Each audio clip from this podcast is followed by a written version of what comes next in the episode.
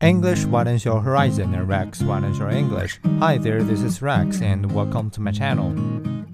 A Biennale to save Venice.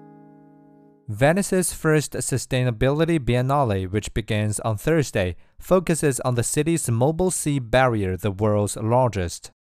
Called MOSE, an allusion to the biblical Moses, the system features 78 massive floodgates that periodically rise from underwater to block high tides that would otherwise flood Venice and its lagoon.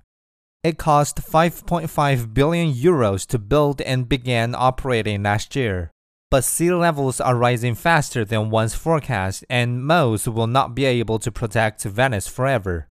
The Biennale's exhibitions and events will explore options for when it can no longer cope that prospect is still distant. Nevertheless, the Sustainability Biennale seeks to concentrate minds. One relatively inexpensive solution mooted by hydraulic engineers is to pump seawater deep underground at high enough pressure to lift Venice over a decade by 25 centimeters and maybe a bit more. The proposal spooks some, but it might be better than sealing off the lagoon entirely or dismantling Venice's treasured buildings for reassembly elsewhere.